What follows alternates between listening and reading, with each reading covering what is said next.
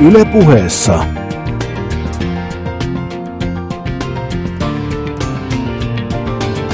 Petteri Sihvonen.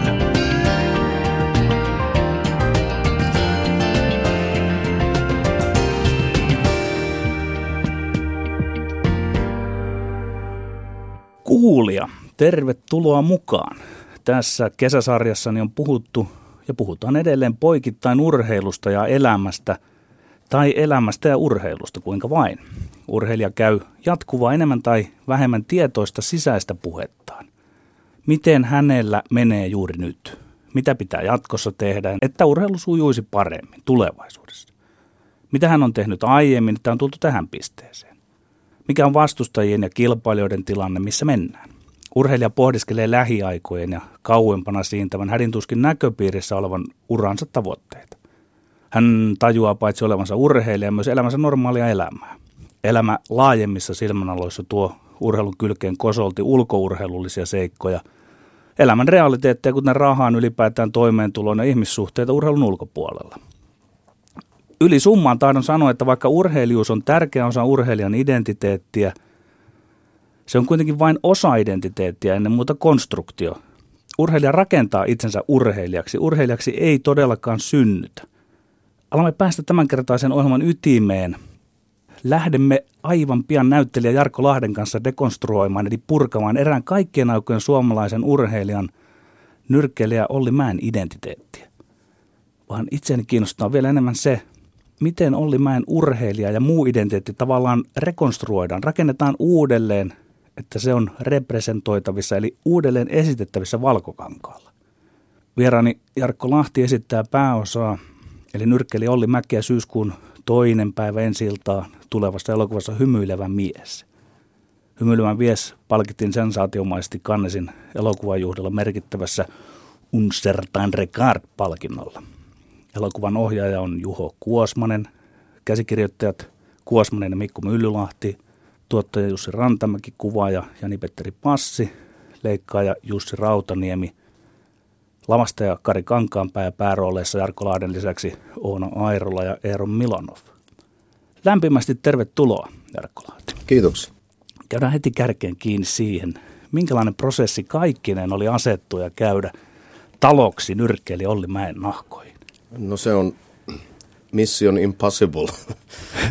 Luojan kiitos sain poikkeuksellisen ajan valmistautumiselle, eli nelisen vuotta sitten, ehkä neljä ja puoli vuotta sitten sain sähköposti Juho Kuosmaselta, että mikäli tämä joskus toteutuu, silloin ei ollut toki mitään takeita vielä pitkään aikaa rahoituksista, niin, niin saisin tehdä Ollin roolin elokuvassa ja se on kyllä sitten niin iso moraliteetti mun kaltaiselle kaverille kokkolalaisena – vasemmistolaistaustaisen kodin kasvattina, että siinä ei auttanut kuin mennä nyrkkeilysalille varmuuden vuoksi ikään kuin valmista, valmistautumaan. Että. Ja siitä alkoi tavallaan sitten tämä sinun nyrkkeilijäurasikin sitten. Joo, kyllä se näin on, että se... Minkä ikäinen olit? Mä olin siinä vaiheessa yli 30 jo, kol, kol, 32-vuotias suurin piirtein, ja, ja, ja silloin oli aivan säännöt semmoiset, että, eli siis Amatöörinyrkkeiliiton kansainvälisen että 34-vuotiaana ää, ei voi enää kisata okay. Virallisissa otteluissa. Ja kun mä kuulin tänne, mä että mahtavaa, että vielä ehtii. Ja, ja tota niin, että kerran elämässä täytyy kokea se kehämeno juuri siitä syystä, että se orientoi ja palvelee suhteessa tähän tulevaan, mahdollisesti tulevaan rooliin. Kun ei kehtaisi oikein mennä ihan vaan käsiä heilutteleen tietämättä, mitä se oikeasti on. Ne. Niin, kun kyse on legendaarista Olli Mäestä. Niin, kyllä. Ja, tota, ja, ja ja niinpä mä sitten vuoden verran treenasin, treenasin ja menin Oulussa kehään Ruslan Viktorov sen kevään A-junioreiden hopeamitalisti asettu vastaan, oli juuri noussut yleiseen sarjaan ja 16 vuotta nuorempi, 15 senttiä pidempi ja kaikilla mittareilla huomattavasti parempi nyrkkeilijä.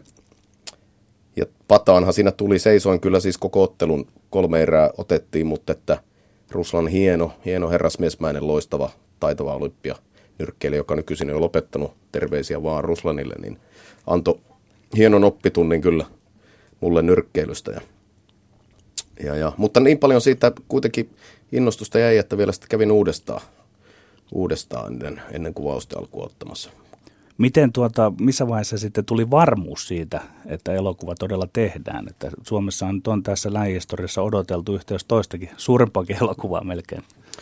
No loppujen lopuksihan tota, ne ratkee kyllä aika kalkkiviivoilla, että kyllä tässäkin nyt varmaan niin kuin, sanotaanko, että vajaa vuosi ehkä kuvausten alkuun, niin tuottajalta tuli sellainen varmuus, että, että kyllä nyt elokuva kuvataan. Sitten se oli vielä auki, että mikä se budjetti tulee olemaan. Mutta että tuota, lopulliset rahoitukset ratkes vasta, vasta tuota, toukokuulla, kun, kun toukokuulla 15, kun sitten elokuulla alettiin jo kuvaamaan, että kyllä se, kyllä, se, kyllä se niin loppuun asti saa jännittää näitä asioita. Pitikö sitä sitten siinä kohtaa vielä nyrkkeyn suhteen lyödä vielä pidempiä puita uuniin? No kyllä mä niin kun oikeastaan, mä kävin sen toisen matsin ottamassa marraskuussa 14 Yksipihlan työväentalolla, joka on mun vanha kotiharrastajateatterin näyttämö ja siellä oli vielä näyttämöllä se kehä ja se oli vielä Ollimäen lahjoittama kehä Yksipihlan Reimalle, että siinä oli kyllä hienot kierrokset, kierrokset alla ja silloin tavallaan se urheilullinen homma oli tehty sen matsin jälkeen, että sitten se oli enempi niin kuin kropan muokkaamista sen jälkeen, ihan puhdasta näyttelijän työllistä roolityötä ja valmistautumista sitten se 15 vuosi. Ja se, mikä siinä oli tärkein, mä sain Ringside-kymillä mahdollisuuden Pekka Mäen silmien alla myöskin niin kuin sen ammattilaisnyrkkeilyn puolesta kaikkeen mahdolliseen tiedon välittämiseen tai vastaanottamiseen häneltä ja noilta ammattinyrkkeilijöiltä, Wallströmiltä, Tatlilta – joiden kanssa sain treenata, treenata Niklas Räsänen, joka on ollut tärkeä keskustelukumppani kanssa, niin tuolla. Ja Jouhkin Tapsa, joka on ollut kans, joka on Katman, eli kulmamies. Hienoja henkilöitä, niin, niin tuota, se oli tärkeä vuosi sitten kanssa. Eli, eli jos oikein ymmärsin, kaksi niin oikeata nyrkkeilymatsia, oliko niin, että jälkimmäinen vielä ilman kypärää? Joo, siellä Aipalla muuttui säännöt säännöt niin, että sitten se nousikin 40 yleisen sarjan, on nykyisin voimassa olevat säännöt niin, että yleisessä sarjassa amatöörinyrkkeilyssä miehet nyrkkeilee ilman kypärää ja mahdollisuus mennä kehään on 40 ikävuoteen asti. Ja, ja, ja se toinen matsi oli sitten Stephen Vania TVS nyrkkeilijää vastaan, joka on 64 ja mä on siis kevytsarjalainen 60 Mä otin siksi matsin, kun en saanut vastustajaa omaan sarjaan ja siellä oli sitten jo kavereita ja mediaa tulossa ja ei antanut kyllä luonto periksi, että olisi jäänyt pummireissuksi, että jos saanut matsia, niin, niin Stephenillä oli yhdeksäs matsi muistaakseni silloin, kun oteltiin, ja mulla toinen, se oli huomattavasti sitä tasaisempi kuin tämä, kuin tämä ensimmäinen, mutta Stephen voitti pisteellä, oikein mies voitti, ei siinä mitään, mutta se oli jo sitten niin kuin tiukempia ja ihan nyrkkeilyä, että siitä ei tosi hyvä mieli. Ja niin vahvasti panosti tähän koko asiaan, olet kertonut julkisuudessa, että keskeytit jopa alkoholin käytön. Joo, se, sekin toki niin kuin Ollin hyvähän se nyt muutenkin tekee, jos paljon treenaa, niin eihän se jotenkin viina siihen kuulu, mutta, mutta tuota, Ollihan on periaatteellinen absolutisti ollut aina koko ikänsä ja, ja kyllä mä halusin sitä kunnioittaa, sitä henkilön periaatteellisuutta myös siltä osin sitten. Että. Tässä maineen kanssa M-muottelussa Moorea vastaan hän Olli Mäki joutui pudottaa painoa. Tuliko sulla mitään semmoista kokemusta peräti tuossa, että olisit vedellyt niin kuin rasvat pois ja nesteet kropasta? Kyllä tuli, tuli, tuli että mä, mä valmistin kroppaa ennen kuvauksia semmoisen reilun kaksi kuukautta niin, että mä etin sokerin kokonaan pois. Mulla oli sellainen kuin Juha Silvennoinen, kiitokset hänelle, ammattilainen auttamassa tässä, tässä niin kuin ravintoeksperttinä ja, ja, tuota, ja, ja, ja sitten kuvausten aikana, kuvaukset kun aloitettiin elokuussa 15 mä painoin 61 kiloa. Mä olin aika vähän yli sen matsipainon. Ja siinä on punnituskohtaus parin viikon aikana. Mä otin seitsemän kiloa pois. Eli mä tota, tämän Silvenoisen ohjeiden avulla ja, ja painan punnituskohtauksessa 53,9. Mä olin aika häkeltynyt silloin siitä, että mä oon painanut varmaan 14-vuotiaana, 4-15-vuotiaana saman verran, että ja mulle kun ei ole rutiinia tämmöiseen painovetoon, että se, se oli tämmöinen niin kuin ainutkertainen tähän matseihin, mun ei tarvinnut vetää sillä tavalla hirveästi painoa. Että, niin, niin se oli rankka kyllä. Että, että. Joo, ei tarvitse nyt olla liian tuota säästeliäs kehujen suhteen. Voit koita itse arvioida vähän sitä, että kuinka tarkasti mielestäsi opit tämän Olli Mäen aika ainutlaisen nyrkkeilytyylin. Hänhän oli oikein tämmöinen briljantti tekninen taituri. Vaikka vertaat nyt lähtökohtaasi ja sitten siihen, mihin asti pääsit. No, mä en ole Olli Mäkeä nähnyt hänen primissaan kehässä. Ja, ja kuvamateriaaliakin on yllättävän vähän säilyneenä. Ja tästä syystä niin kun, nythän puhutaan siis ehkä kaikkien aikojen lahjakkaimmasta teknillistä nyrkkeilijästä, siis teknillisyydestä kun puhutaan, niin, niin Suomen, Suomen historiassa. Näin on moni mua viisaampi nyrkkeilyihminen sanonut ja, ja on aivan selvää, että mä en voi lähteä viivalle niin kuin Ollimäen kanssa siinä, mutta mielikuvassa voin. Ja se on niin kuin, se, siinä mä oon ammattilainen, siinä mielikuvan luomisessa. Ja, ja, tuota, ja siinä, siinä sitten on auttanut varsinkin Pekka Mäki tosi paljon. Öö, myöskin Merosen ripa on auttanut siinä hienosti.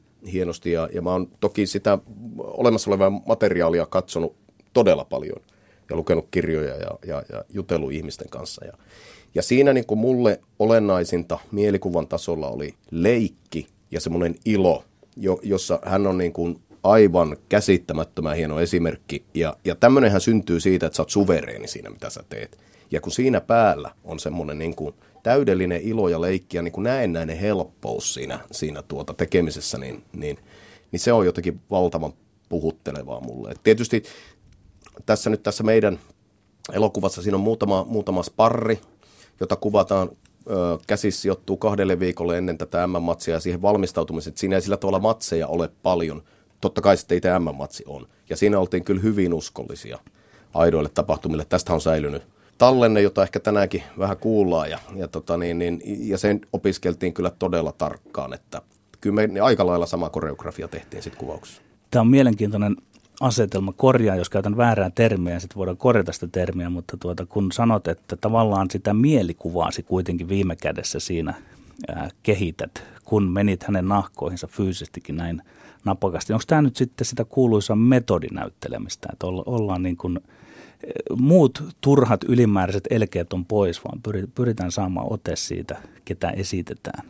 Kyllä se sitä on, että, että ajatus oli Juhon kanssa paljon puhuttiin tuossa muutaman vuoden varrella ja, ja ajatus oli se, että se pitää saada omaan kehoon niin uskottavaksi, se nyrkkeilijyys, että, että sitä ei tarvi yhtään näytellä. Koska paljon on näitä eh, mainitsematta nimiä nyrkkeilyelokuvia, missä niin käsiä hulluna heilutellaan siinä hätäpäissä. Roki tekee mieli mainita tässä. No en, en, Roki Ykkönenhän on oikeasti ihan kaikki kunnias Lais Tallonelle että ensimmäisestä elokuvasta, mutta että et se, senhän se synnyttää sitten se käsien heiluttelu, jos, jos tavallaan niin kuin vähän ollaan jotenkin epävarmoilla sen, sen itse homman kanssa. Et sen jotenkin halus välttää ja, ja, ja tota, niin kuin sen, sen takia tämän kaiken halusi tehdä, että sitten tavallaan voin keskittyä siihen ihmiseen ja niihin ihmissuhteisiin ja ihmiskuvaan, koska elokuvan teossa on se on kuitenkin olennaisinta tämmöisenä ei-asiantuntijana tulee pikkusen mieleen myös ehkä vähän niin kuin tämmöiset turkkalaisetkin metodit, että se, se fyysisyys on siinä niin kuin todella, todella läsnä. Että sinä olet tietysti sen verran nuorempi mies, että tuskin olet mestari Turkan opetuksessa ollut, mutta että varmaan tämäkin vertauskuva pätee. Joo, mä, mä en ole Mä oon Markus Gruut ja Allu Leppäkoski, Raila Leppäkoski on mun professorit teatterikoulusta. Aika oli varmasti hyvin toinen silloin, silloin 80-luvulla 90-luvun alussa, kun mä pääsin 90-luvun lopussa – kouluun. Mutta tota, niin, niin, käsittääkseni siinä niin kun ne, ne motiivit väsyttää opiskelijoita fyysisesti äärimmilleen, niin, niin siitähän se lähtee, että ikään kuin defenssit, on väärä tiedostaminen tippuisi pois. Mutta että käsityötähän se on näyttelijän työ, että vähän mä arastelen sitä, että ikään kuin kokonaan antaisi iteltään jollekin ulkopuoliselle, vaikkapa ohjaajalle sen tuota vastuun ikään kuin omasta hommasta, että, mutta että teatterikoulu on kirjas ja kun itse ammatin tekeminen, että Turkkahan on ikään kuin omasta näkökulmastaan varmasti antanut välineitä silloin aikanaan ikään kuin opiskelijoille.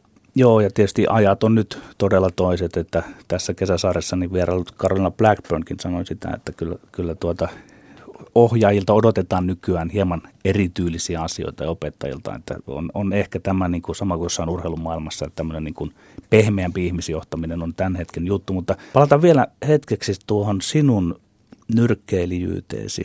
Kuvitellaan, että ottaisit vielä semmoisen todella tiukan sparrin, missä ollaan niin kuin erittäin tosissaan. Niin olisiko se niin, että siellä kehässä työskentelee Jarkko Lahti, joka on eräänlainen Ollimäki-imitaatio, koska siihenhän sinä olet tähdännyt. Onko sinun se tyylisi nyrkkeillä yhtä kuin Olli Mäen tyyli? No tuo on hyvä kysymys. Mä sanoisin, että siinä kävi niin tässä nyt matkan varrella, jos mä ajattelen, niin kuin yritän oikein rehellisesti miettiä, että mun oma tyylini on, on no paitsi nyt taidollisesti ö, paljon jäljessä, niin se on myös erilainen. Eli, eli tota, mä oon silleen vähän enemmän luonnostani kylki edellä, niin kuin vähän, Olli oli ehkä vähän enemmän kohti.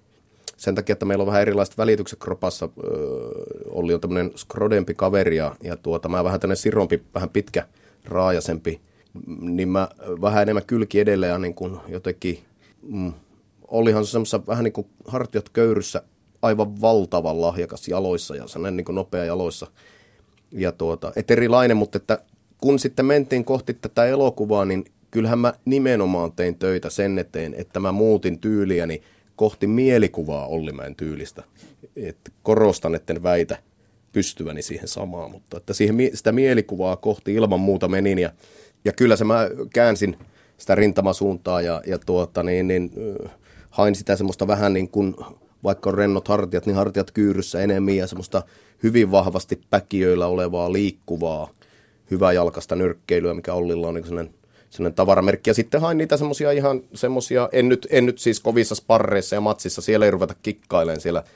Käy Tehdään kylmät. pystytään. Joo, niin. nimenomaan mm. siellä muuten käy kylmät, mutta, mutta sitten niin kuin suhteessa elokuvaan, niin hain niitä semmoisia NS-maneereja, mitä mä huomasin näistä kuvamateriaaleista, että, että Ollilla on semmoista niin kuin, että välillä ottaa vähän irti kaukoetäisyydelle ja, ja, ja lyö hanskoja yhteen ja sitten tulee takaisin otteluetäisyydelle. Tämän kaltaisen, mitä jokaisella nyrkkeilijällä on, niin niitä koitin viljellä sitten vähän mukana. Joo, ja sen minkä mäkin niitä löysin tuolta internetin maailmasta, niin tuota, kyllä hän, hän liikkuu Ollimäki todella terävästi. Ja se yläkroppakin liikkuu niin kuin poikkeuksellisesti siihen, että voi ajatella, että siihen on ollut vaikea osua, osua vastustajan. Että, mutta mainitsit tuossa, mä olen aina, kun on taiteentekijöistä, teatterin kysymys, niin kysyä, että no ensinnäkin, että monennellako kerralla pääsit teatterikorkeakouluun, älä vastaan vielä, koska mä mietin sitä, että taide on sikäli aika raakaa, että, että voi, voidaan kuvitella, että Suomessa, Suomessa, Suomen parhaat näyttelijät eivät ole koskaan mahdollisesti päässeet sinne. Urheilu, voidaanko sanoa, että urheilu on vähän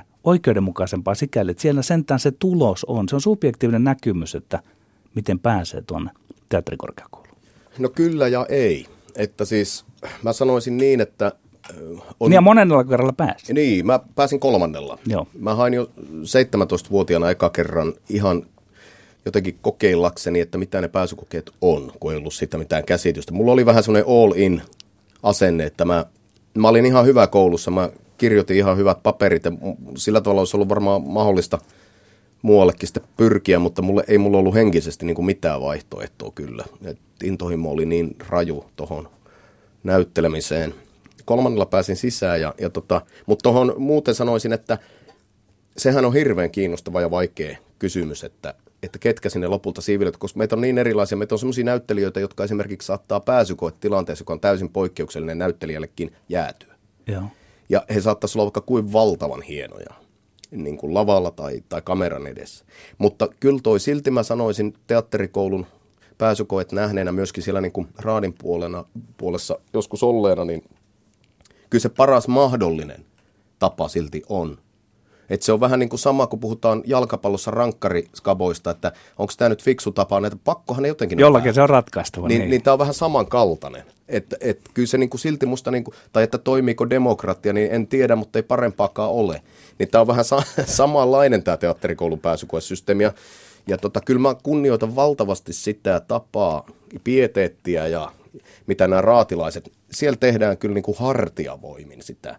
Ja, ja ollaan niin kuin, kelataan omia motiiveja ja heijastetaan niitä toisiin, että mitä nähdään. Ja kyllä siellä varmasti niin kuin kaikkensa tehdä. Ja loppujen lopuksi se on kuitenkin niin, että se valinta ei vielä takaa mitään. Se on alku. Ja se, se taidepedagogi on siinä mielessä aina haasteellista. Se on hyvin lähellä urheiluvalmentamista siinä mielessä, että sehän ei takaa sitä, että sä oot huippuvalmentaja edessä, että ne tulokset suoraan syntyy, vaan se on silti sen yksilön prosessin vastuulla. Ja, ja se, mitä se voi se pedagogi tehdä, on tuoda ikään kuin oikeiden asioiden ääreen, josta se oma vastuu sit pitää alkaa. Ja lahjakkuushan ei ole mitään muuta kuin himoa tehdä työtä sen asian eteen.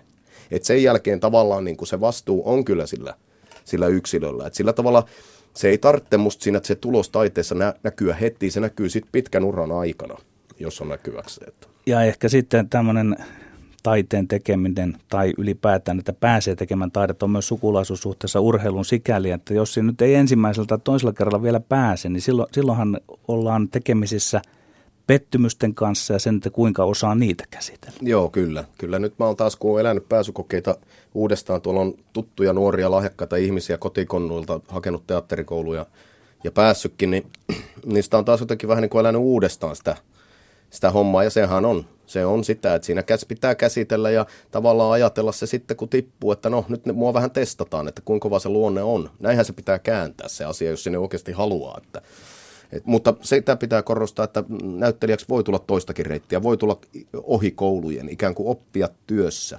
Mutta se on tämmöinen pitkän linjan, se on niin kuin vähenemään päin nykymaailmassa näyttelijöiden keskuudessa, mutta on edelleen mahdollinen reitti ja se varmasti vaatii myös kyllä niin kuin luonteenlujutta sitä kautta tulla. Sitten palataan Jarkko Lahti tuohon elokuvaan.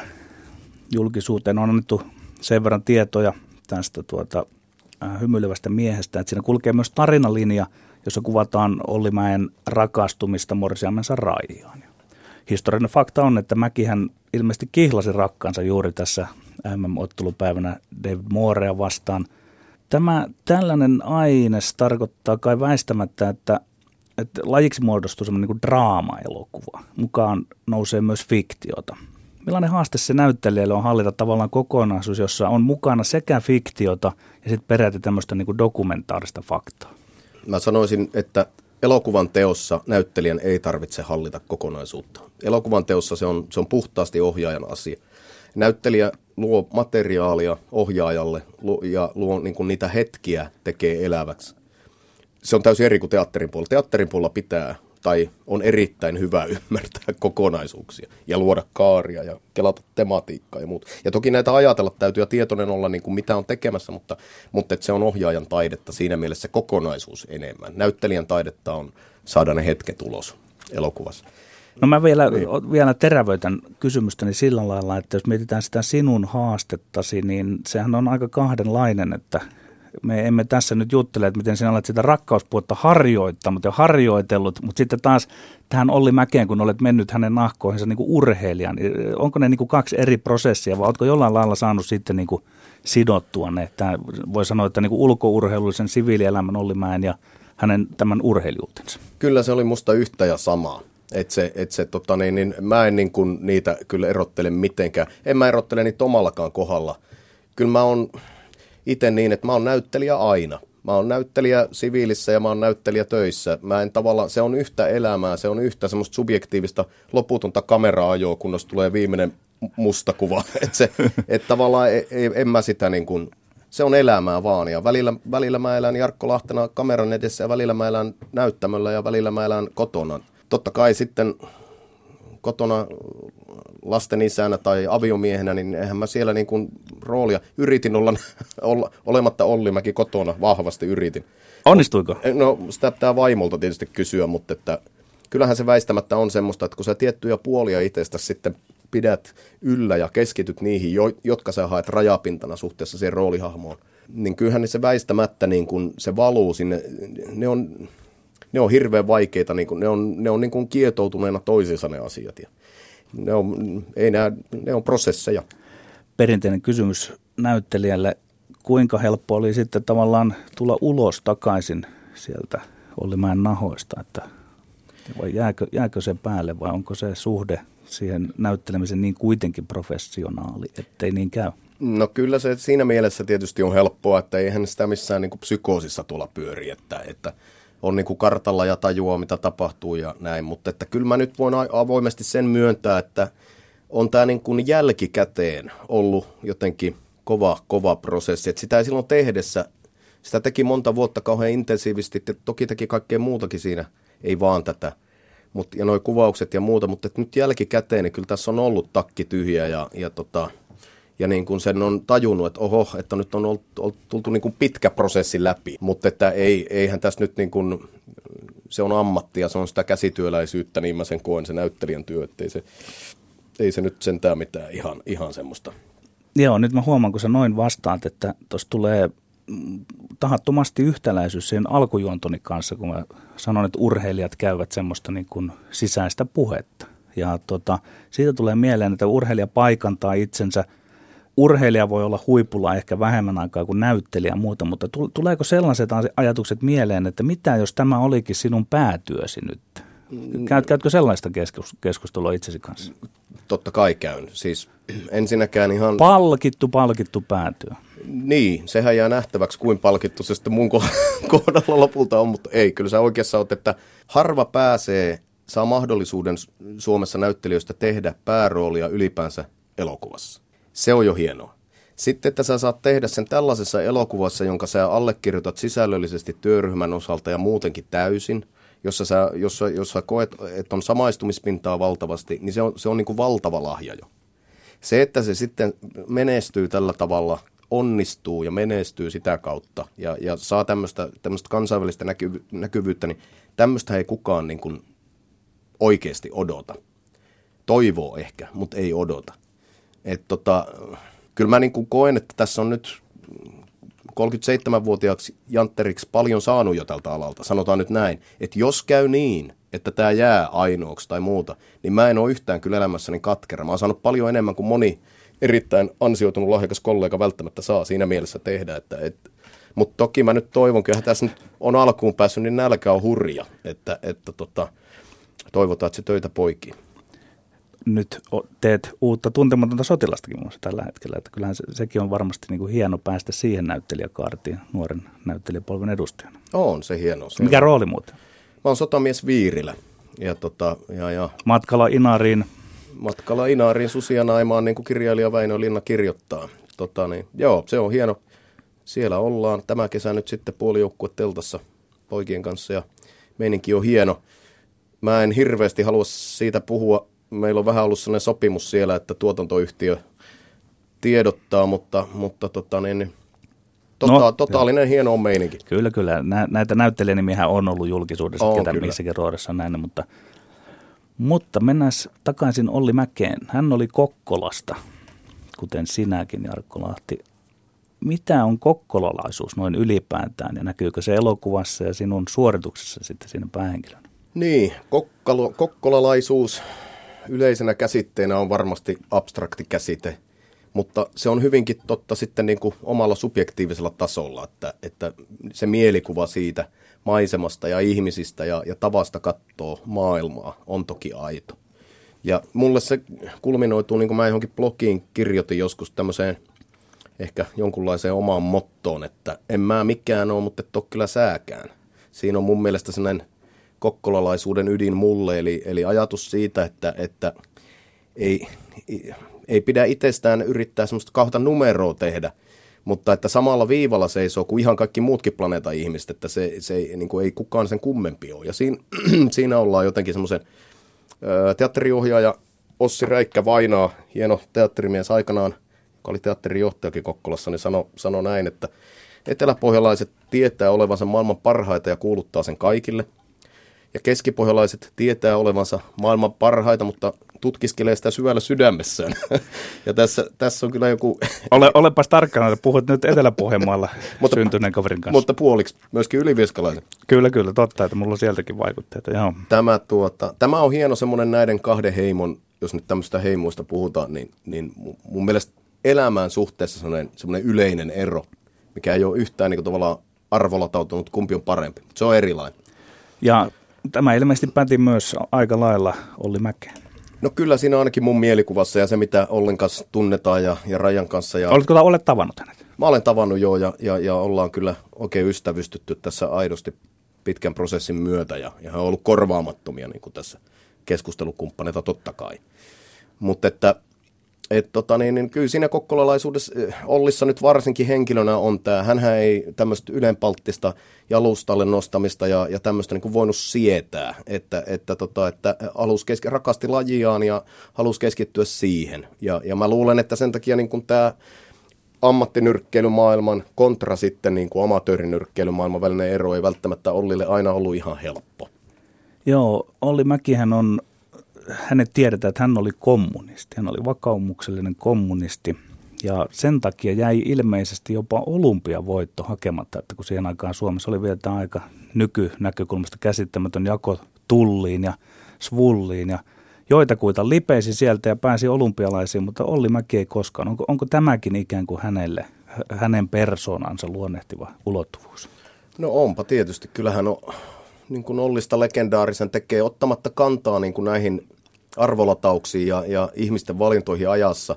Mutta on selvää nyt jälkikäteen katsottuna, että Ollista legendaarisen urheilijan tekee paitsi se urheilullinen kyky ja saavutusten määrä ja pitkä ura, niin sitten tämä tämmöinen niin kuin, mm, peri, äärimmäinen periaatteellisuus ja, ja niin kuin vakaumuksellisuus, joka, joka niin kuin on ollut hänen, on, hän on varmasti itse urheilijana siitä kärsinyt ja halunnut sen silti tehdä, että silloinhan ennen Rooman olympialaisia oli kuitenkin tilanne se, että oli, oli hallitseva amatööri Euroopan mestari, ää, suvereeni suomalainen nyrkkeilyurheilija, meidän niin kuin ykköstähti amatööripuolella. Ja, ja tota, ei päässyt osallistumaan vakaumuksensa vuoksi. Siinähän yritettiin sitten viime kädessä tällaista kompromissia, että tänne Rooma 60 yhdistys perustettiin ikään kuin neutraali, että ei ollut sosialistinen tai porvarillinen, vaan, vaan tänne neutraali urheilu, mihin sitten liittymällä olisi voitu edetä ja päästä olympialaisia. Oli ei halunnut ylipäänsä ajatella niin, että hänen pitäisi niin kuin vaihtaa seuraa päästäkseen edustamaan maataan. Oli varmaan niin kuin yllättynyt ylipäänsä siitä, että ei saanut ihan selvää suoraa valintaa kisoihin riippumatta, mitä kuitenkin niin suvereeni Euroopan mestari, että – että, että. Tällaisella vakaumuksellisuudellahan noustaan vähän niin kuin lähes sinne kuolemattomien luokkaan, että jos Ollimäki ei luopunut tuosta kohdin aatteestaan, niin Muhammad Ali ei lähtenyt sinne Vietnamin sotaan ja niin edelleen. Niin, kyllä mäkin näen. Tietysti ainakin näin jälkikäteen on helppo heijastaa siihen tämmöisiä arvoja, että, että, että oli kyse niin kuin sananvapaudesta, sananvapauden puolustamisesta. Ja jos näin oli ja kun näin oli, niin samasta, ihan samasta asiastahan siinä on kysymys. Pienemmässä mitta- ei, eikä edes arvoltaan pienemmässä mittakaavassa, mutta niin kuin pienemmässä maassa kuin Yhdysvallat. Mutta että. Seuraavaksi piipahdamme elokuva-aiheen urheilullisessa ytimessä. Että Yle Fi-osoitteesta löytyvä elävä arkisto, jonka kätköistä löytyy oikein aare, on se otteluilta, jonka kohokohtana muiden matsien jälkeen Ollimäki kohtasi maailmanmestari David Mooren. Jos en äänen perusteella erehdy, puikoissa on legendaarinen selostaja Ilmo Lounasheimo. Ja edetään niin, että mä laitan tuosta kohta kuulolle otteita kyseisestä matsista ja Lounasheimon selostuksesta. Ja sinä, Jarkko Lahti, voit ottaa omaan ja Olli Mäen aseman elätyn ja kommentoida kohta kohdalta.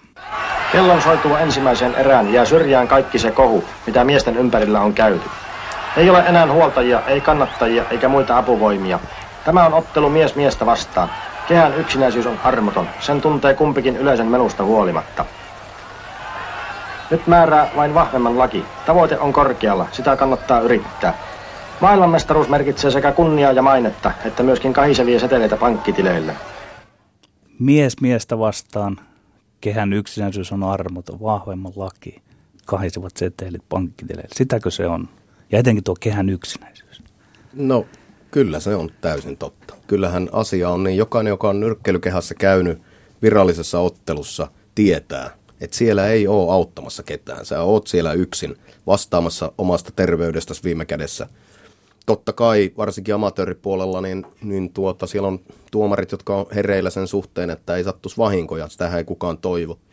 Mutta varsinkin niin ammattinyrkkeilypuolella, joka on sitten kyllä todella kova maailman niin kuin kaiken oppimani perusteella, niin niin tuota, ja tuohon aikaan, jolloin kehäkuolemia oli valitettavan paljon. David Moorhan kuoli kehään tai heti läht poistuttuaan kehästä pari matsia tämän ottelun jälkeen. Aha. Varmaan, varmaan yhdeksän ku- kuukautta tämän Ollin kohtaamisen jälkeen. Sekin löytyy YouTubesta, se on kyllä rajua katsottavaa. Siellä otetaan maailmanmestaruusottelu Ramosia vastaan, muistaakseni, jonka, jonka sitten David Moore häviää – häntä haastatellaan vielä ottelun jälkeen, tappion jälkeen hän vastailee kyllä todella poissa olevana nojaten kehäköysiin ja tämän jälkeen hän oli käve- kävellyt siis pukuhuoneeseen ja kuollut aivoverenvuotoon. Ja tuossa Ollin matsissa ajatellaan sitä painon vetämistä, sehän, sehän on siis hengenvaarallinen. Niin hän joutui pudottamaan painoa todella hän, hän, veti, hän veti siis varmaan kuutisen kiloa painoa hyvin nopeasti siihen matsiin noin. Ja, ja, tuota, ja siis otteli neljä kiloa alemmassa painoluokassa kuin missä oli Primissa. Ja se on kyllä hurja, hurja tilanne ja, ja tuota se, että mä itse vedin painoa seitsemisen kiloa tuohon tuohon niin elokuvallisen rooliin, mutta mun ei tarvinnut kuin seistä puntarilla kuvauksissa. Että Olli meni niin kuin maailman parasta miestä vastaan. Ja, ja toki hän, hän nyt oli itse loistava nyrkkeilijä, mutta et, kyllä siinä niin kuin panokset, millä pelataan, on hurjat. Et, et, viime kädessähän kroppa imee siinä kohtaa, kun ei rasvaa muualta, niin tuolta turvatyynyt aivojen ympäriltä pois. Ja, ja tämähän on ihan nykyisin tunnustettua faktaa. Kaikki tietää sen, jotka on asian perehtynyt, tutkijat ja muut. Et siinä on riskit sitten niinku valtavan isot. Et onneksi, ei, onneksi ei käynyt siinä, siinä sillä tavalla siitä mitään. Mutta siinäkin kuitenkin toisessa erässä Olli käy kolmesti kanveesissa. Että kyllä, no niin, mennäänpäs kohti joo. niitä toista erää. Mit, mitä tapahtuu seuraavaksi Ilmo Lounasheimon selostamaan? Kuten odotettavissa olikin, alkoi ottelu tunnustelulla molemmin puolin. Olli Mäki tekee pienoisen yllätyksen aloittamalla iskujen jaon oikean käden heilahtuslyönnillä, joka ei kuitenkaan tee mitään vaikutusta mestariin, vaikka saakin katsomon kiehumaan. Ja saman tien lisää haasta ja muutamia kevyitä iskuja kohti mestaria. Silti jatkuu vastustajan tutkisteleminen ja mestarikaan ei lähde swing päin rynnistämään. Vastassa on tosin hänen tietojensa mukaan täysi alokas, mutta koskaan ei tiedä mitä nuo ulkomaalaiset tekevät. Tunnusteleva alku, niin kuin se lähti, mutta pullat oli vielä hyvin uunissa. Joo, tuota, tuosta on Ollin kanssa jutellut tuosta matsiin lähdöstä. Ollikin on sen myöntänyt jälkikäteen haastattelussa, että ei ollut fokus, fokus ihan siellä, missä piti. Sehän täytyy olla 100 prosenttia täydellisesti tuommoisessa tilanteessa. Ollilla painovedosta johtuen ja, ja varmaan sitten kihlauksestakin johtuen, niin hän itse on kertonut, että ajatukset vähän karkaili siinä. Että ja, ja, ja lähti kuulemma semmoisella taktiikalla, tämänkin muista jostain haastattelusta, että kun David Moorella niin loistava nyrkkeilijä, kun olikin oli vähän sellainen leukapystysamainen tyyli, niin Ollilla oli niin kuin ajatus, että ilmeisesti, että tuohon Aatamin omenaan kurkun päähän hakee semmoista pitkää, pitkää yläsivaria ja, tota niin, niin, ja sillä ajatuksella niin kuin lähti siihen. Jos mä käsitin oikein, niin mun mielestä Olli Mäki voitti pisteillä ensimmäisen erän. Hän, hän lähtee yllättävän aktiivisesti, niin kuin tuossa Lonas Heimo sanoi siihen, siihen tota erään, mutta Olli kyllä sitten sanoi mulle vielä tässä, tässä tota, vuoden sisään juteltiin, mä kysyin Ollilta, että mikä sun ajatus oli, kun lähtee niin laihana tuohon erään, niin Olli sanoi, että David Moore semmoisen tunnustelulyönnin, mikä ei olisi varsinainen lyönti, vaan ihan mittauslyönti, napautti häntä otsaan siinä ekassa erässä, niin häntä silloin jo tuntui, että polvet vatkaa, että et tajus, että nyt, nyt ollaan tosi hoikassa kunnossa. Että. No niin, ja ottelu etenee. Mestari ei kuitenkaan tällä kertaa anna tilaisuutta yllättää, ja kuin kokeillakseen hänkin lyö muutamia iskuja. On syytä todeta mestarin rauhallisuus. 62 ammattilaisottelun tuoma kokemus ja arvonimi ovat tuoneet hänelle itse luottamusta. Niinpä näyttääkin siltä, että Moorilla on jo pieni henkinen yliote haastajansa nähden. Kokemattomuus. Miksi Olli Mäki otti jo tässä vaiheessa noin kovan haasteen vastaan, maailmanmestari? No se on tietysti varmaan pitkälti Eeli Saskille kuuluva kysymys, Eeli Sask Vainaalle. Öö, jälkikä- nythän se tuntuu tietysti, että siinä otettiin ihan yltiöpäinen, yltiöpäinen riski, että se oli niin kuin liian aikaisin, jos nykytapaa varmasti rakentaa uraa ajatellaan. Se taisi olla Ollin 11 ottelu tai, tai jotakin tämmöistä ammattilaisena tarkoitan. Ja, ja tuota, 62 matsia Moorella jo takana. Joo, ja Ollilla toki melkein 300 amatöörimatsia, valtava rekordi sieltä. Ja tuota, todella kova lista noin aikaiseen vaiheeseen jo ennestään. Et siinä oli otettu pari matsia ennen muistaakseni Brittiin, brittiläisen imperiumin mestaria vastaan 15 erää, täys matsi vielä vieras kehässä ja siis huikeita. Sekin on valtavan kova matsi alkuun, että varmaan Eeliksellä oli vaan hän sai sen mahdollisuuden järjestää tuon ottelun, hän sai siihen rahoittajan kappaalin mukaan. David Moore sattuu olemaan Euroopan kieltä, se ei malttanut jättää käyttämättä sitä, vaikka painoluokka oli matala. Ja, ja luotti varmasti myöskin Olliin, luotti, luotti siihen, että hänellä on tämmöinen ehkä siis valtavan lahjakas kaveri siinä – että vähän pelattiin niin kuin upporikasta rutiköyhää tietyllä tavalla. Niin se vaikea sanoa. No niin, ja ottelu etenee. Mäki osoittaa kyllä yllättävää aktiivisuutta ja samalla hieman epäviisasta avonaisuutta. Hän on nyrkkellyt huonompien vastustajien kanssa suljetummin. Nyt hän astuu leuka pystyssä yönyrkkiseksi tunnettua mestaria vastaan. Hänen amatööriuransa käsittää kyllä yli 200 kamppailua ja menestys niissä oli loistava. Mutta ammattinyrkkeilyn mestaruuskamppailut vaativat kuitenkin yhtä ja toista, mitä kehässä kevyesti tanssivalla mäellä ei vielä ole epäviisasta avonaisuutta, leuka pystyssä, miksi? Niin, Se, se varmasti on sitten kyllä juuri sitä painovedon aiheuttamaa. Eli sekin voi jopa vaikuttaa siihenkin. Ky- kyllä varmasti voi, että, että kyllähän oli tuossa sitä dokumenttia, kun katsoo, aina hän on vahva liikkuja ja, ja valtavan niin kuin, kepeä jaloista, mutta tuossa matsissa tuntuu, että hän on ihan varpailla. Jotenkin niin kuin Pekan kanssa näitä on hänenkin silmät apuna on paljon katsottu sitä. Et, et, ja sen varmasti tuo se semmoinen, kun oot niin kuin ylikevyessä, niin, niin tota, sit sitä vähän niin kuin lentää siellä. Että et, et, en, en mä tiedä. Mm Entä se kokemattomuus? Voisiko, voiko ajatella niin, että kun hän pääsee tuon ammattinyrkkeilyn maailmaan, niin siellähän otellaan vähän kädet enemmän alhaalla. Että haluaako siinä vähän niin kuin näyttää itsekin sitten ammattilaisella? No, tämä on vain minun spekulaatiota. Sitä on vaikea sanoa, mutta ihan varmasti on niin, että jos sulla on 60 ottelua ammattilaisena takana, siihen aikaan vielä, että otettiin tosiaan pitkiä, pitkiä mestaruusottelut, 15 eräisiä nykyään 12, niin niin onhan se niin, että se semmoinen kehärutiini ammattilaiskehässä ei voi olla samalla tasolla, jos sulla on 11 matsi tai 60. Se on niin kuin selvä asia. Ja ottelu etenee. Toinen erä alkaa suomalaisittain sangen valoisen tunnelman vallitessa. Ollilla ei ole mitään vaikeuksia, taitaa tuo mestari olla vain tavallinen nyrkkeilijä. Mutta sitä ei Davy Moore ole. Hänen ilmeensä ei enää ole iloinen ja vapaa. Kasvot ovat saaneet päättäväisen muodon. Kyseessä on mestaruuteni. Miksi siis odottelen? Töihin vaan töihin vaan. Tästäkö se käänne alkaa ja nyt kiinnostaa mennä sinne teidän kuvauksiin. Miten se tuotetaan sitten tuossa kohtaa, että, että tuota näyttelijä Jarkko Lahti alkaa vähän saada niin sanotusti pataan. No se toinen erähän menee, siinä oltiin edelleen uskollisia aidolle ottelulle. Sehän etenee tästä niin, että se erän alku, se, mä en nyt tarkkaan muista sitä tyrmäyksen hetkeä, mutta siinä, olla, siinä ollaan, ehditään varmaan sinne vähän toista minuuttia otella tuota toista erää muistaakseni, jotain 1.30, 1.20, jotain semmoista. Ja, ja sehän lähtee hirveän hyvin liikkeelle Ollilta. Edelleen se, se toinen erä, että hän aktiivinen, siinähän tuossa on Lounasheimo ihan oikeassa, että Moore ei varmasti enää tunnustele. Että nyt hän rupeaa hakemaan niitä paikkoja. Että jos se kaira vielä vähän niin kuin kateltiin, niin nyt ei enää katella, vaan nyt ruvetaan hakemaan hämyjä ja hämyjen kautta niitä avaavia pau- pa- paikkoja. Niin kuin tässä sitten niin kuin käy. Joo, kuunnellaan analyysi tästä, että miten siellä nyt sitten loppujen lopuksi tuota Ilmo Lounasheimon mielestä käy ja sitten saat itse kommentoida sitä. Arvoisat katsojat, selostan nyt teille, mitä kehässä tulee tapahtumaan noin minuutin kuluttua, voidaksenne silloin keskittäytyä täydellisesti ratkaisun silmän räpäyksiin. Olli Mäki tekee kehässä virheen, josta muodostuu hänen kohtalonsa. Vastustajan harhauttavan vasemman käden valaiskun jälkeen hän pudottaa suojauksensa alas. David Moore huomaa sen, mutta varmistaa vielä asian. Miehet kiertävät kehää, Moore seuraa valppaana varjona koko ajan. Sen jälkeen on haastajan hetki lyövä. Ottelun ratkaisu tapahtuu. Nuori harhauttaa taas vasemmallaan ja silmäntäpäystä myöhemmin pamahtaa hänen teräksen luja oikea yliolan koukkunsa mäen ohimoon. Haastaja putoaa ensi kerran eläessään lattian tyrmäysiskun satuttamana. Ottelussa ei ole pakollista kahdeksaan laskua ja Olli pyrkii huumautuneena pystyyn kehätuomarin laskun ollessa vasta kuudessa.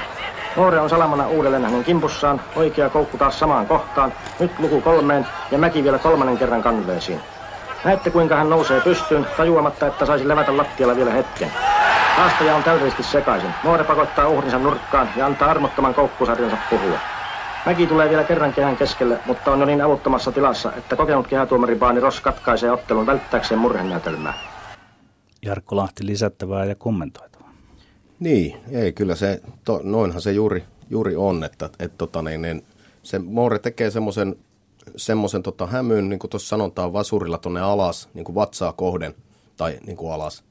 Ja, ja, ja, ja Olli vähän sitä etukättä sitten ilmeisesti tiputtaa vasentaan, jolloin siellä syntyy tilaa sinne tota, niin, niin, oikealle ylös. Ja, ja sinne tulee sitten takakädellä tuommoinen oli yli olaan koukku painavasti tuohon ohimoon. Ja, ja tota, sitten semmoinen kun tulee, niin eihän siinä ole mitään, se on selvä peli. Että, että Ollihan just ei ole tottunut lattiassa urallaan paljon olemaan, niin lähtee tosiaan liian nopeasti heti nousta, hän voisi Olisiko ne arvokkaita sekunteja hetki vetää happea? Siis ilman muuta, ilman muuta, että ne, ne on kriittisen, varmasti kriittisen tärkeitä olisi. Mä en ole itse tuommoisessa tilanteessa ollut, mutta että, et, et, tota, on lattiassa käynyt kylläkin vatsasta, mutta, mutta et en, en tota, päästä parreissa, mutta, mutta et kyllähän ne on, niin kun, että sä, joka ainut sekunnin kymmenys on siinä kohtaa niin tärkeä tulla takaisin, saada se happi takaisin aivoihin. Että. Kul- että, että joo, vähän ehkä, vähän ehkä nopeasti. Ja siinähän siis se, mikä tuossa on kiinnostavaa tuossa hommassa, niin Sehän keskeytetään pystystä. Kolmasti on käyty kanveesissa. Siinä ei ole sääntöä, että se loppuisi kolmeen kanveesi käyntiin. Se jatkuu ja, ja, ja siinä tulee Moore sitten tämmöisellä pitkällä sarjalla kulmaukseen, jonka jälkeen äh, Brown oli kysynyt Ollilta, että Olli, Olli, are you okay, tai jotakin näin oikeassa matsissa. Mm. Ja, ja, ja Olli vastaa siihen, että oli vastannut, että I'm ready. Ja tämän, tämän, tässä on tämä pieni tulkinnanvaraisuus, että miten Ross Brown tämän ymmärsi ja katkaisi ottelun, mutta siitä varmasti Olli ja itseäkin myöten kaikki on yhtä mieltä, että se oli ihan oikea päätös suojellakseen urheilijaa. Se oli varmasti ihan oikea päätös. Ja, ja tota, niin, niin David Moorehan sanoi jälkikäteen tästä ottelusta, että sen jälkeen kun kolmesti oli kaveri käynyt maassa, niin hän ajatteli, että hän ei lyö enää päähän, ettei satuta. Ja sen takia David Moore lyö uppareita, eli siis uppercut-lyöntejä, eli tämmöisiä alakoukkuja tai ei edes alakoukkuja, mutta niin kuin, toki leukaa kohde, mutta että alhaalta päin siitä syystä, että silloin kaatuessaan ei löisi takaraivoa kanveesiin. Koska silloin kun lyödään tuonne suora tai yliolan koukku, niin kuin siinä käy ensimmäisessä tyrmäyksessä, Ollihan lyö pahasti takaraivossa kanveesiin. Ja David Moore sanoi, että hän näki sen ja se näytti pahalta ja hän ajatteli, että, että on jo selvä tämä matsi, niin nyt on turha sitten enää siinä mielessä yrittää satuttaa. Että hieno, hieno urheilija kyllä hänkin. Joo, tässä tullaan tähän, että viime kädessä nyrkkeily on aika lailla herrasmieslaji. Panokset on niin kovia tuossa, että, että kyllä siellä vastustajaa kunnioitetaan. Se on, se on niin kuin ihan selvä ja, ja lajia. Urheilun totuus on se, että joskus saattaa sitten aikanaan itse olla siellä vastaanottavalla puolella. Kuunnella vielä se, miten Olli Mäki ottaa vastaan tämän tappionsa. Ja tähän päättyy Olli Mäen osuus ensimmäisessä maailmanmestaruusottelussa Suomessa.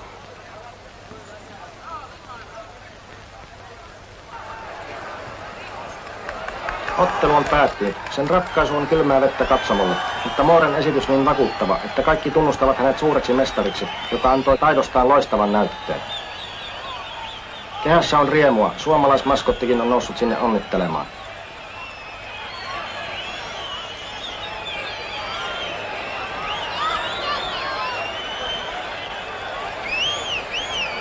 Keskeytys oli paikallaan, mutta Olli Mäki on pian taas oma itsensä ja rientää reilusti onnittelemaan voittajansa, joka saa vielä komean kukkakimpun tunnustukseksi.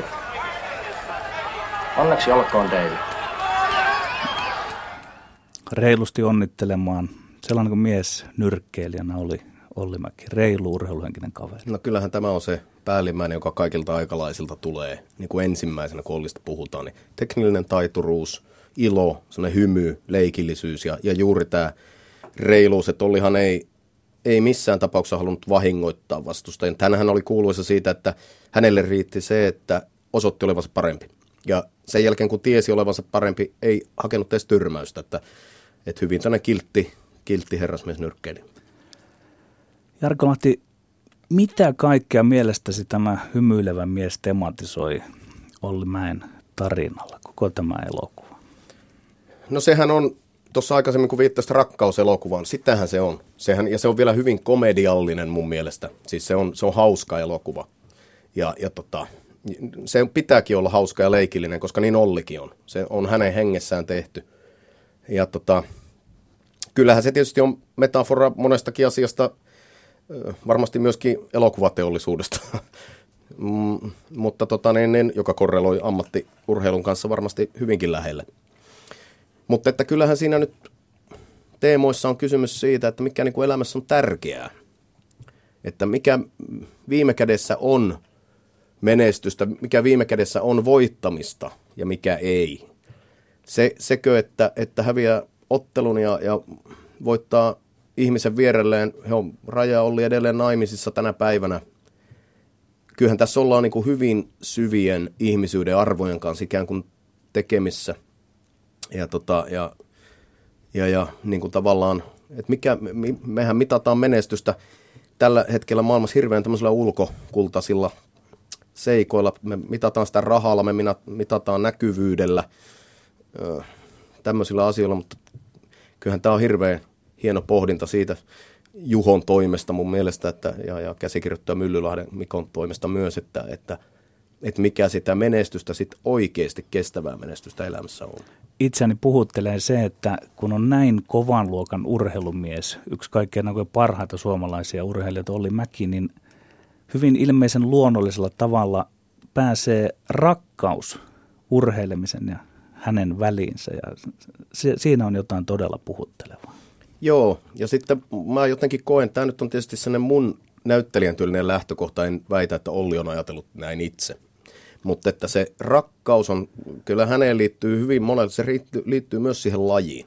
Että se rakkaus siihen lajiin on niin kuin luonteeltaan samankaltaista, hyvin kunnioittavaa ja intohimosta kuin, kuin sitten suhteessa vaikkapa naiseen. Että se niin kuin, se rakkaus rakkautta, siinä, siinä on monia muotoja. Kyllä.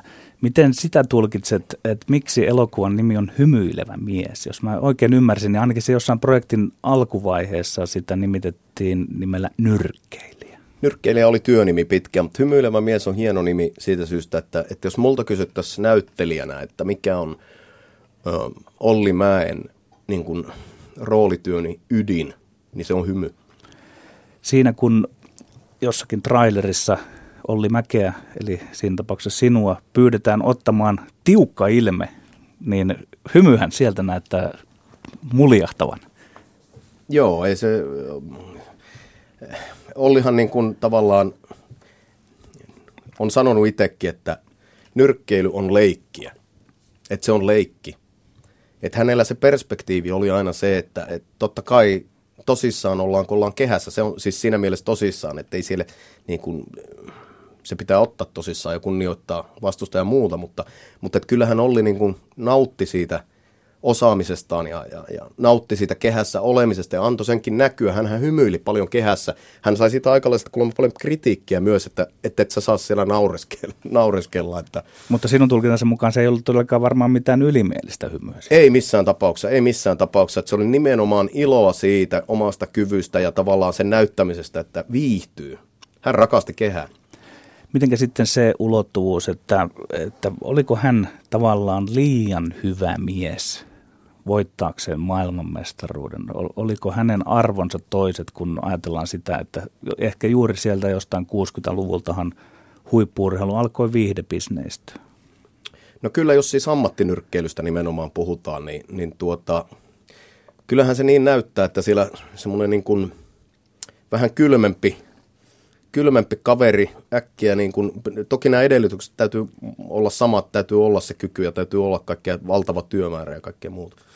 Mutta tota, Olli on valtavan eettinen mies ja eettinen henkilö, että et, tota, se voi olla, että se ainakin hänelle myöskin vähän sisäistä painia aiheutti. Amatöörinyrkkeilynä sitten taas, niin hänhän oli aivan valtavan huikea, että olympiapuolen niin nyrkkeilijänä ihan kyllähän se näin tuntuu jälkikäteen sivullisen silmin katsottuna siltä, että siellä oli se semmoinen urheilullinen identiteetin niin kuin keskiö ja tavallaan, että missä hän oli kotona, niin ne olisi ollut just niin kuin olympialaiset. Et, et, et, no. Joo, ja minkälaisena puheenvuorona suhteessa nykyurheiluun, Jarkko Lahti, näet tämän teidän elokuvan? Puhutteleeko se tätä meidän aikamme urheilua jollain tavalla? Se puhuttelee sekä meidän aikamme urheilua, että yhteiskuntaa, että vaikkapa elokuvateollisuutta samalla tavalla. Että kyllä se niin kuin, totta kai se kaupallisuus kontra intohimoinen rakkaus lajiin, nämä ehkä yhdistettynä, kaikki tämä elokuvassa on liikaa nyt paljastamatta, mutta siinä on hieno, mun mielestä hieno keskustelu Eeli Saskin ja Olli Mäen välillä siitä, että kuinka niin kuin ammattinyrkkeilyä niin kuin – tehdään iso tapahtuma, että mitä siinä pitää ottaa huomioon. Ja Eli Sask sanoo hienosti Ollille hahmot tässä elokuvassa, että ei me olla että enää sillä amatööripuolella, että ei tätä matsia voisi Kokkolan työväentalolla järjestää. Musta se on, siinä käydään hieno keskustelu. Onko se episodi elokuvassa, kun tuota Eelis Aska antaa vähän löylyä Olli Mäelle siitä, että, että hänen painonsa ei ole ihan kohdillaan vielä? Kyllä sekin sieltä löytyy. Että, että, että, että, että kyllä siellä niin kuin se on, se on hieno rajaus käsikirjoittajilta tämä kaksi viikkoa ennen, ennen matsia. Siinä, siinä on aidosti tämä rakkaustarina, joka siinä on pinnassa ja sitten sit siinä on nämä maailmankuvalliset erot Eilis Askia Ollin välillä. Onko kyse siitä, että kapitalisti kohtaan siinä sen ajan sosialistin ja sitten, sitten käydään tämmöinen ikään kuin sanotaan niin kuin dialektinen juttu, että, että to, toinen yrittää kaupallista ja toinen on vain urheilija ja tekijä, käsityöläinen, työväenmies. No kyllähän se varmasti näin on, mutta se mikä tuossa on merkille pantava, että asetelma ei ole elokuvassa mustavalkoinen kuitenkaan. Nämä on kaksi ystävää silti, jotka, jotka, jotka niin kuin, kyllä seisoo sitten vierekkäin. Hehän teki yhteistyötä tuon ottelun jälkeen kahdeksan vuotta, ei anteeksi, yli kymmenen vuotta vielä. Tämä oli 62 ja oli lopetti 73 Askin tallissa. Eli, eli et kyllähän se niin kuin, varmasti kaikki ne kipuiluineen ja ja kaikesta siitä huolimatta, niin he oli, he oli, toinen oli kulmassa, toinen oli kehässä vielä vuosi tolkulla tuon jälkeen, että kyllä niin kuin varmasti ystävyydestä on syytä puhua siitä huolimatta. Tässä mielessä sitten elokuva ikään kuin maalaa amatööri urheilun, amatöörinyrkkeilyn valkoisen värin ja sitten jos käytetään, että musta väri on se ammattilaisen väri, niin harmaan eri sävyt välittyvät mielestäsi tässä elokuvassa. Kyllä, ja sitten siinä on vielä hyvä ehkä semmoinen keskustelun avaus tähän aika tämmöiseen vihapuheeseen ja, ja tämmöiseen Suomeen. En mä sano, että se pelkästään sitä on. Ei sosiaalinen media saa edustaa koko meidän keskustelukulttuuria missään tapauksessa, mutta sanotaan nyt niin, että siinä niin kuin voidaan olla hyvin eri mieltä asioista silti toista kunnioittain pohjimmiltaan. Ja siinä on kyllä musta arvoa. Kyllä mä niin uskon sananvapauteen loppuun asti ja uskon siihen, että me voidaan olla täysin eri mieltä asioista Suomessa edelleen 2016 ja tota, niin, niin, silti kunnioittaa toisia, että sen ei tarvi olla mikään tappouhkauskierrettä, että, et, tota, että siihen kannustaisin kaikkia kyllä. Kiitos haastattelusta Jarkko Lahti. Kiitos paljon. Yle puheessa.